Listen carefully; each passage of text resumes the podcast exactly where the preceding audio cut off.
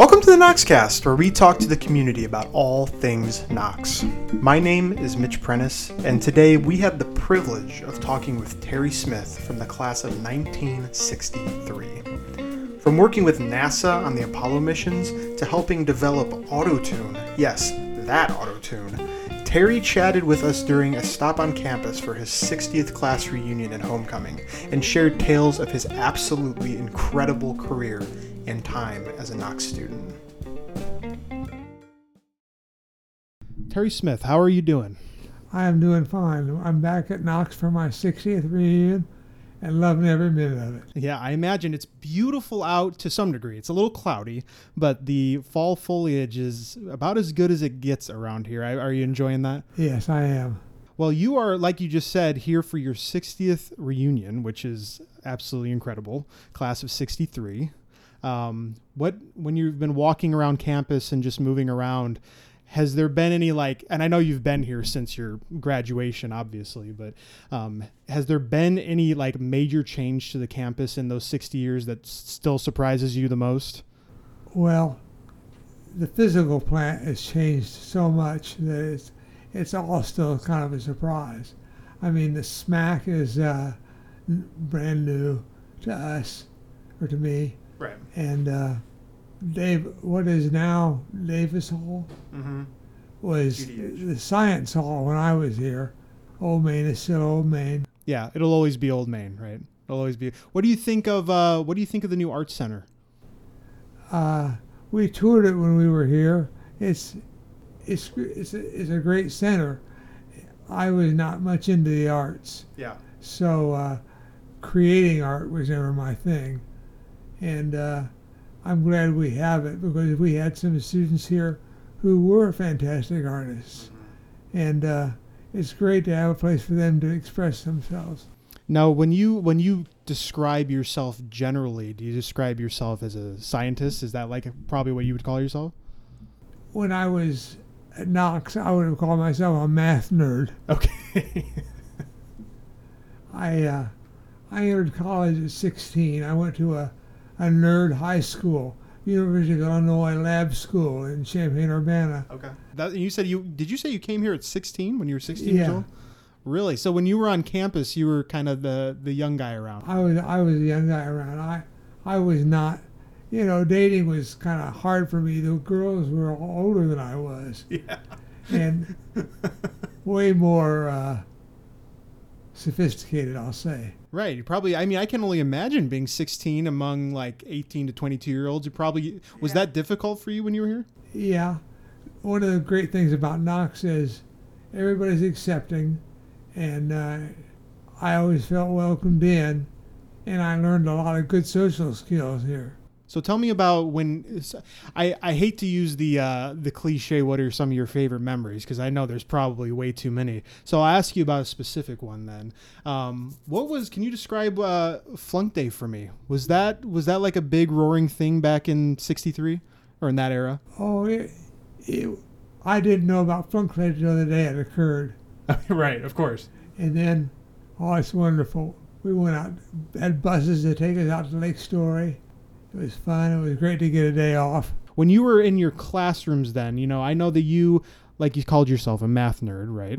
What was the what was the classroom environment like back then? I mean, obviously it was a lot different than now with computers and and everything making it a little bit of a different sort of yeah. thing. But do you remember any of your classes specifically? There were two in the math department. There were two seminars given, one by the head of department and one by a Dr. Lindstrom one with a seminar in group theory and one with a seminar in analysis. And they were invitation only. Oh, wow. And under, lower class undergrads didn't get invited very much. But uh, my sophomore year, I got invited to seminar in group theory, and I, I thought I was hot stuff. Oh well, you. I mean, if you were a sophomore, that means you're only what 17 years old then. Yeah. So you're the 17 year old dude just coming into this invitation only class, and you probably did think you were hot stuff. I bet. Yeah. Was it was it intimidating when you were in there, or did you feel like you belonged because you had no, that invitation? I felt like I belonged. Yeah. What was the invitation process like? Like, how did you know that you got an in? Was it like something well, in the mail well, or something? When, when it came time to register for classes, the professor teaching the class would take you aside and say, "Do you want to sign up for group theory this year, Mm. or you want to sign up for analysis this year?" And that was kind of a, a big stroke to the ego too, Oh, I, I get being singled out. Yeah, right. Everybody's like, "Oh, he got an invitation! Wow." who were some of your who, some of the faculty that you interacted with? Like any any memories there? Rothwell Stevens was the chairman of the department. And the guy who thought the group theory class was Andrew Lindstrom. He left here to go to Southern Illinois University. Oh. I took one class, one English class, just so I needed a, a liberal arts class. He read short stories and wrote analyses of them. Was that difficult for you as somebody who primarily focused on math and science? No, I was, I was good at the analysis part. The, f- the first paper we wrote, Harold Grutzmacher taught the class. He uh, passed out papers and, and I got mine back and I had an A minus on it. He said to the class, he announced, there were only four A's in this class. I expected better out of you people. And uh, he said, uh, I don't know, name, name, name, name, name. You, you were the ones that got the A's. And that's only four. Who else got an A? I kind of waved my hand. I, I wasn't going to jump up and claim credit. Right. He didn't see me. So after class, we're walking out. He said, Terry, I think you got an A. Why didn't you stick your hand up? Yeah. Because that's just not who I am. Of course. Yeah. Right. Right. And uh, he said, Oh, I understand. So even in your English classes, you were knocking out was, the ver- I high was a grade. smart dude. Well, I would say you are a pretty smart dude because I I'd like to I'd like to uh, read off a few of your career achievements here that you've done since Knox, and I think that this is one of the more interesting lists that I've seen in, in a while talking to alum. And I'm gonna I'm gonna go through these, and then I want to I want to talk about a couple of them and how obviously just the details of them and then relating them back to your time here. So here's some of the career highlights that you would give me. Served as an IBM contract programmer for NASA. That's pretty incredible. Yeah. Um, hired as the first programming employee for Landmark Graphics, a company in exploration for oil by displaying seismic data onto computer screens. That's another thing. I would definitely love to hear about the change in technology over your time doing this, but we'll get to that. Um, formed, and I'm gonna I'm gonna guess I'm saying this right. Is it Antares? Yes. Antares? Because it says Andy plus Terry, with Andy Hiddlebrand. Hildebrand, yes. very good. And provide uh, that provided early development of the auto tune pitch correction software. That was the one that I think I heard the most about from um, when talking about you was the auto tune. That's Yeah. pretty cool. And then two more here: developed and maintained a database used um, by a consortium of pediatric doctors for six major hospitals studying how to treat children with inflammatory bowel disease. So Yeah. that's and this is like all over the place already. We got NASA, we got AutoTune, we got hospitals, and then last one here, hired by Control Dynamics to develop computer systems to solve problems for a variety of industries. Um, one of those was developing cruise control software for tugboats to maximize fuel efficiency. What a scope of things you're doing here. I don't even know where to start. That's like that's like 10 different episodes right there. My goodness. But I will start let's the we'll start at the top there. So NASA. So when did you when did you start there? I started there in '66. So that was right after graduation then. Well, a let few me years. give you a. I, I after graduation, I applied to the University of Iowa and got an assistantship Okay. To teach freshman math. And while I was at Iowa, they had a big computer center, and one of the things they were doing in grad school was teaching Fortran programming. Okay. So I signed up to take that, and uh, learned to program Fortran. Then I transferred to the University of Illinois because I was going to get my master's degree in math. When I was at Illinois, my wife and I applied for the Peace Corps, Okay. and we were accepted to go to Sierra Leone. So and I I failed to mention here thus far that your wife is also from Knox. Yes. And I don't know if we want to talk about that now or cap off with that because that's just as much of an important story here as anything else. I'll let you keep going with your uh, with your tale here, but we we'll circle back to that. Okay. Well, one of my math professors told me, Terry, you're on the cutting edge of uh, computer world right now, if you go to Sierra Leone for two years, you're going to be out of it, and which was dead on. So he said there's a IBM is recruiting on campus now. If you'd like to talk to them, I said sure. Pat, my wife's father was employed by IBM, so I knew I thought it was a good company. Okay. So I interviewed with them, and they offered me a job. So IBM was first then. Yeah, Okay. So and that was that was '66. okay. Gotcha. Oh, okay. Because you were a contract. Okay. So it was you were working for IBM, and then IBM was working for Uh, NASA. Yes, Okay. Gotcha. So continue. and uh, back in those days, computers were room size Right. computers. Massive things. Yeah, were- I remember when the TRS-80 came out. That was uh, one of the first microcomputers available for sale to the general public. The Radio Shack computer. And I remember going home to my wife and telling her I wanted to buy a, a, a computer, and she was startled. Yeah, yeah. Because it Right. wasn't it wasn't computing in the same in the same way that we think about it today. Like if No. you would have bought that at the time, and maybe you did, I but did. You did buy it. Okay, so when you bring that home, what was the f- functionality of it? Like, what would you need it at home for? Well, it uh, it had embedded a Visual Basic uh, interpreter, and you could write games on it, Mm, Hangman or things like that. yeah, And uh, I did. I wrote games, very good. and I wrote. I used it. It had a modem built in, Mhm. so I used it to log on to America Online. If you remember that from Oh, the absolutely. old days. Yep. And uh, What year range are we talking about right now? What what time frame would that have been? Early '70s. Early seventies. Okay. And how much room did it take up in your house? Oh, it sat on a desk about the size of this one in my study. Yeah. And it had, you probably got to watch the evolution of computing from a point of it kept dialing down, right? right. It kept getting smaller, more sophisticated, Right. and to now, now to the point where you know we're sitting here with multiple computers sitting on a desk that are millions of times more powerful than what you were working with in the 60s Right. and 70s. Right. Has that been a pretty amazing evolution Oh, for you? it has been, and it's been fun to be part of it. I just enjoyed every minute of my career. You know, the speed of light is the uh, limiting factor. Yeah. How fast can electrons move down a copper wire? Mhm. determines how fast you can make the computer.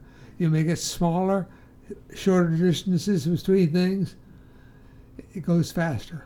So the the computing you were working with with IBM and NASA, it says here specifically that it was responsible for providing lunar landing module flight path information during the Apollo missions. So how what specifically were you doing for that? A man from MIT had written the equations that ro- drove the onboard computer on the lunar landing module. And he sent me a bunch of documentation, and my job was to make that those equations work on an IBM mainframe because we were constantly tracking the spacecraft. You wonder where it was every minute and what it was doing. One of the things it did was send back alarms if something was going wrong, and you always wanted to know what that alarm was about, Yeah. if it was serious or frivolous. Was it IBM computers on the actual spacecraft? No. No. So on the Apollo missions then, so how does IBM factor into the actual spacecraft at all? Since you said since it says it was part of the landing module? Well, yeah, I was modeling the behavior of the lunar landing module Oh. on the IBM mainframe, and the, in mission control at NASA, Mm. they had uh, six IBM mainframes running, driving big wall-sized displays that let you know where the spacecraft was and is it in the right attitude, meaning was it oriented correctly in space? Is there any fire? Yeah, that's don't want that. Yeah, You don't want that. Yeah. How how directly did you get to uh, be like within the NASA facilities? Did you get to? Oh yeah, I, during Apollo 9, which was the first actual deployment of the lunar lander, uh, I got to be in mission control. Wow. That's pretty incredible, huh? Yeah, that was that was exciting. I felt like I was hot stuff.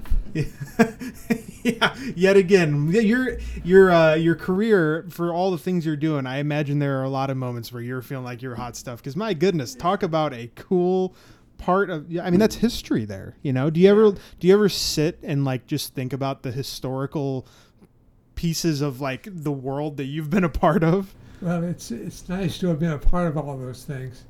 I, I feel good about it, and you know, my Knox education played a role in that. Yeah, absolutely. I mean, you know, thinking back to you you know, you're here 16 years old, just figuring out what you were doing. Did you did you know when you were 16 and coming onto campus for the first time, did you know that this was the route you wanted to go into? No. Had no idea what a computer even was, really. Really? So that was all picked up while you were here then? Yes. Oh, inter- that that's really interesting. And that really there is a testament to it because I feel like a lot of students who come here do enter thinking one thing and leave learning another thing, right? And his was I imagine that was uh, probably pretty accurate to you then. Yeah. Mhm. Uh, actually, the the high I told you I think the high school I went to was a, a real nerd school. Right. Yeah. And all of my most of my classmates were going to Ivy leagues, and uh, I wasn't even thinking about going to college. Oh. Never had considered it. Never knew it was possible. But one day, my gui- a guidance counselor we had in high school came down and said, "Terry, there's a counselor from Knox College coming to uh, campus today. I'd like you to come down and interview with him." Sure. What did I know? sure, you say I want to be there. I want to be there. I got a class to do that. Oh wow, so that's fun. Yeah. well, when you so I that's a good point though. I mean, what what ultimately was the deciding factor here? Like what when you think back on it, what was this what was the selling point? Like what ultimately made you say Knox is where I want to go? Well, Knox was in Illinois, and I wanted to stay in state. Hmm. Most of my high school buddies were going far away to either coast. I had a friend that went to Reed College. I had a friend that went to Harvard, and uh, I did not want to do that. I couldn't. I didn't see how I could afford to do that. I couldn't afford to fly home Yeah. every vacation from those places. Wow. So Knox was right here. I was so glad to be accepted at Knox, and uh, I had something to talk about with my classmates. Then they were going someplace, I was going someplace. Yeah. Could they believe that? Well, at that time, do you remember what's like your class size was, approximately? Probably thirty. 300 probably yeah. So they you know some of them are going to harvard or you know all these places and you're cho- choosing to go to a little liberal arts school in the middle of illinois. What, Yeah. what, what was that? Did you feel like i'll, I'll use uh, your term here like hot stuff talking to them about going to like did you feel like it was like a prestigious place to go to? I didn't know much about Knox, yeah.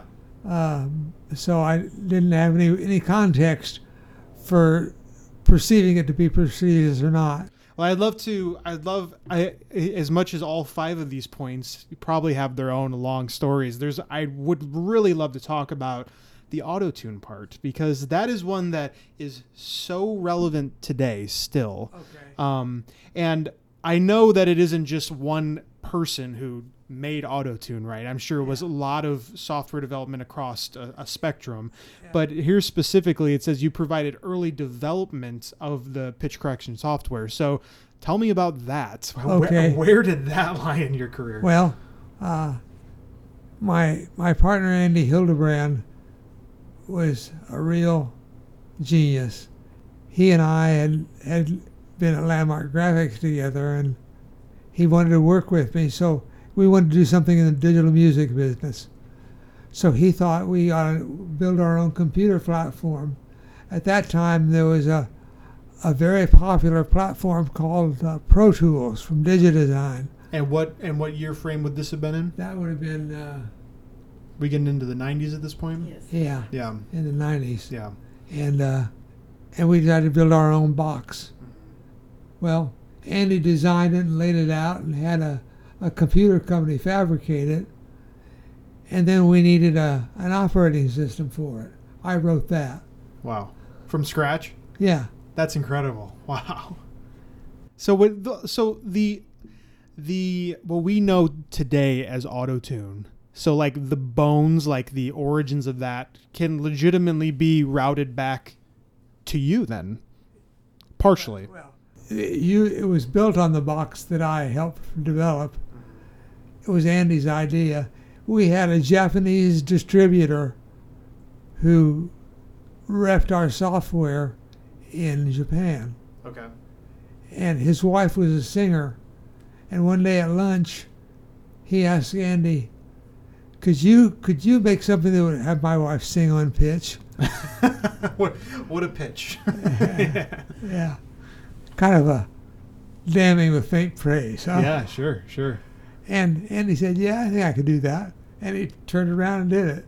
Wow, that's incredible. Uh, talk about something that has absolutely revolutionized an art form, you know. And I mean, obviously, the software has become so like so much more sophisticated these days to the point where you, you know you can get apps that do it on your phone now. You know, um, does it does it amaze you to think back to the earliest forms of these developments and see how how much they've advanced to you know 30 years later now?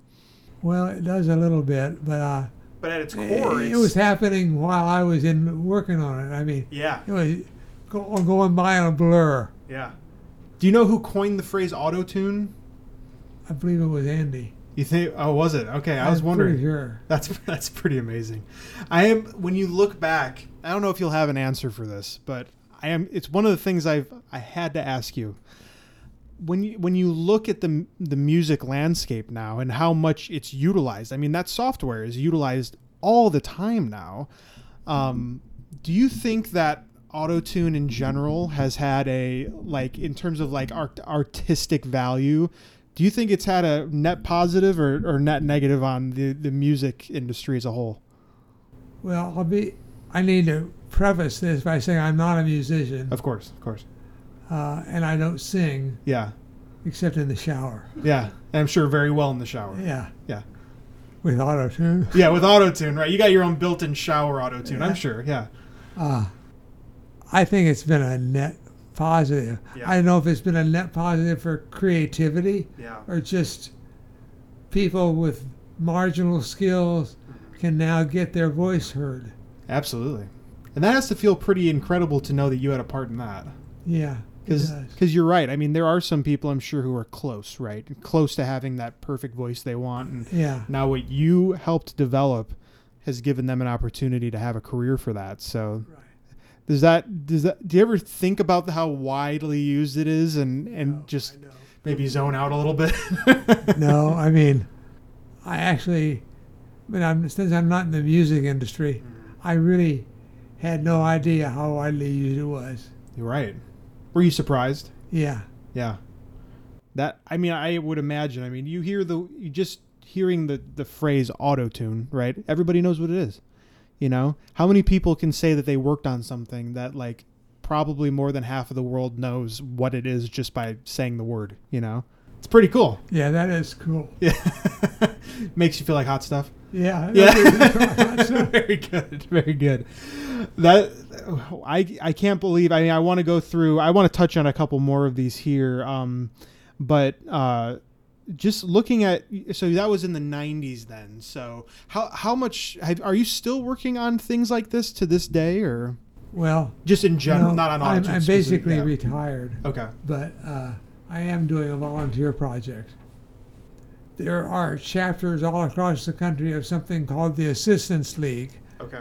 and there it's a organization staffed in each city by volunteers they run a thrift shop mm-hmm. like goodwill to raise money and then they use that money to clothe and buy backpacks and school supplies for inner city kids Okay. And that's what you've been putting most of your time into then. yeah That's that's a great way to close out a career there. I mean, my goodness, like when you, I I was I was thinking like when you do all of these amazing things throughout your career, like are you always thinking like, what's the next thing going to be? Like always just rapidly like, well, I've done NASA, I've done auto tune, you know, uh, just on to the next thing. Yeah, there's always some.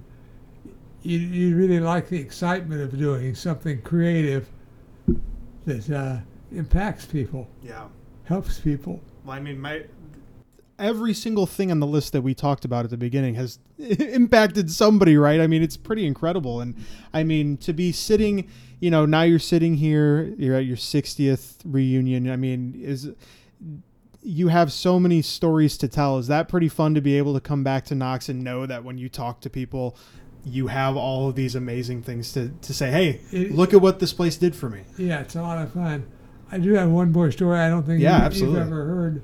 Uh, between my junior and senior year, my father died from a massive coronary. Okay. And I wrote Knox and told him I wouldn't be back because we couldn't afford it. Yeah. Our, our share of, I had scholarships and loans for most of the comprehensive fee, but my parents contributed too.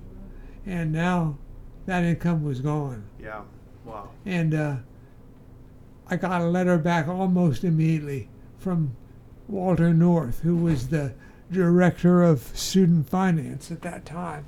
He said, You're going to get a scholarship and a loan and a job on campus so I'd have spending money. Wow. So they helped you finish out that final year then? You bet. Yeah. So Knox helped you with an education. They helped you out with your final year on on the loan there, and then they also one thing that we were bringing up earlier helped you meet your future wife. Isn't that right? Exactly. Yeah, and that was in your final year or Yes. final year. So tell me about that. Well, we were in a chapter meeting one night, and our president, Roger Taylor, said, "Well, that's about the, that's about it for tonight, but I have one one more thing." Yeah. He said, "Any of you brothers who are not dating somebody oh seriously, I want you to date a Pi Phi." Roger We- Taylor we- said yeah, that. We need to raise our image on campus. Wow. So I want you brothers who are not who are just socializing to socialize with Pi Phis. Uh, so you met Patty that night then? Yeah. Wow. My, my friend Roger Griffin and I went to the Seymour Lab library, and we went up to the second floor. We were sitting on the second floor, and I grabbed Roger. I said, "Raj, look down there on the first floor in the corner, at that table. There are two blondes down there. Those two are Pi Phi pledges." Yeah. So I'm going to go ask one to go to the Gizmo. After the library closes, why don't you ask the other one? Roger said he would, and he did. I went down and asked Matt, and the other one was also a Pi Phi. pledge. He didn't marry her. He did ask her to go to the Gizmo. Okay. After I went to Iowa and spent a year there, I knew I didn't want to get my degree there. Yeah. I wanted to go to Illinois. So I asked Pat to transfer to Illinois so we could be together. Her parents were not so much on board with that idea. But they said, yes, we can do that. We both went to the University of Illinois, continued to date, and I asked her to marry me. Beautiful. Beautiful. Now here you are on your 60th reunion back at Knox. How cool. So, wow, what what a an amazing group of things to chat about. I mean, when we look at Knox alumni, I mean, you're like a shining star. My goodness. I mean, Na- NASA, Autotune, beautiful marriage, great stories. I mean, what an honor to talk to you, Terry. Well, thank you much, Mitch. I'm uh, very happy we were able to get together. I hope you have a great homecoming. I know we're just for those listening. This will anytime in the future. Tomorrow is the homecoming weekend, the start of homecoming weekend on Saturday. So lots ahead, lots of things going on. Um, but I hope this is a great week for you, and I hope the reunion's great and everything that's going on. It's it's been great chatting with you, and I'm really glad that we were able to get together. I am too. Thank you. Thank you. Well, there you have it. Terry is simply one of a kind. His passion for Knox and the amazing things he has done since leaving campus are truly remarkable, and we were honored to have a moment to sit and chat. That's it for this episode of the Knoxcast. If you have any thoughts on this episode, or any episode, or an idea for a great next guest, email us at knoxcast at knox.edu. Special thanks to Andy Crawford and the Knox Jazz Department for providing the music for our intro and outro. Thanks for listening.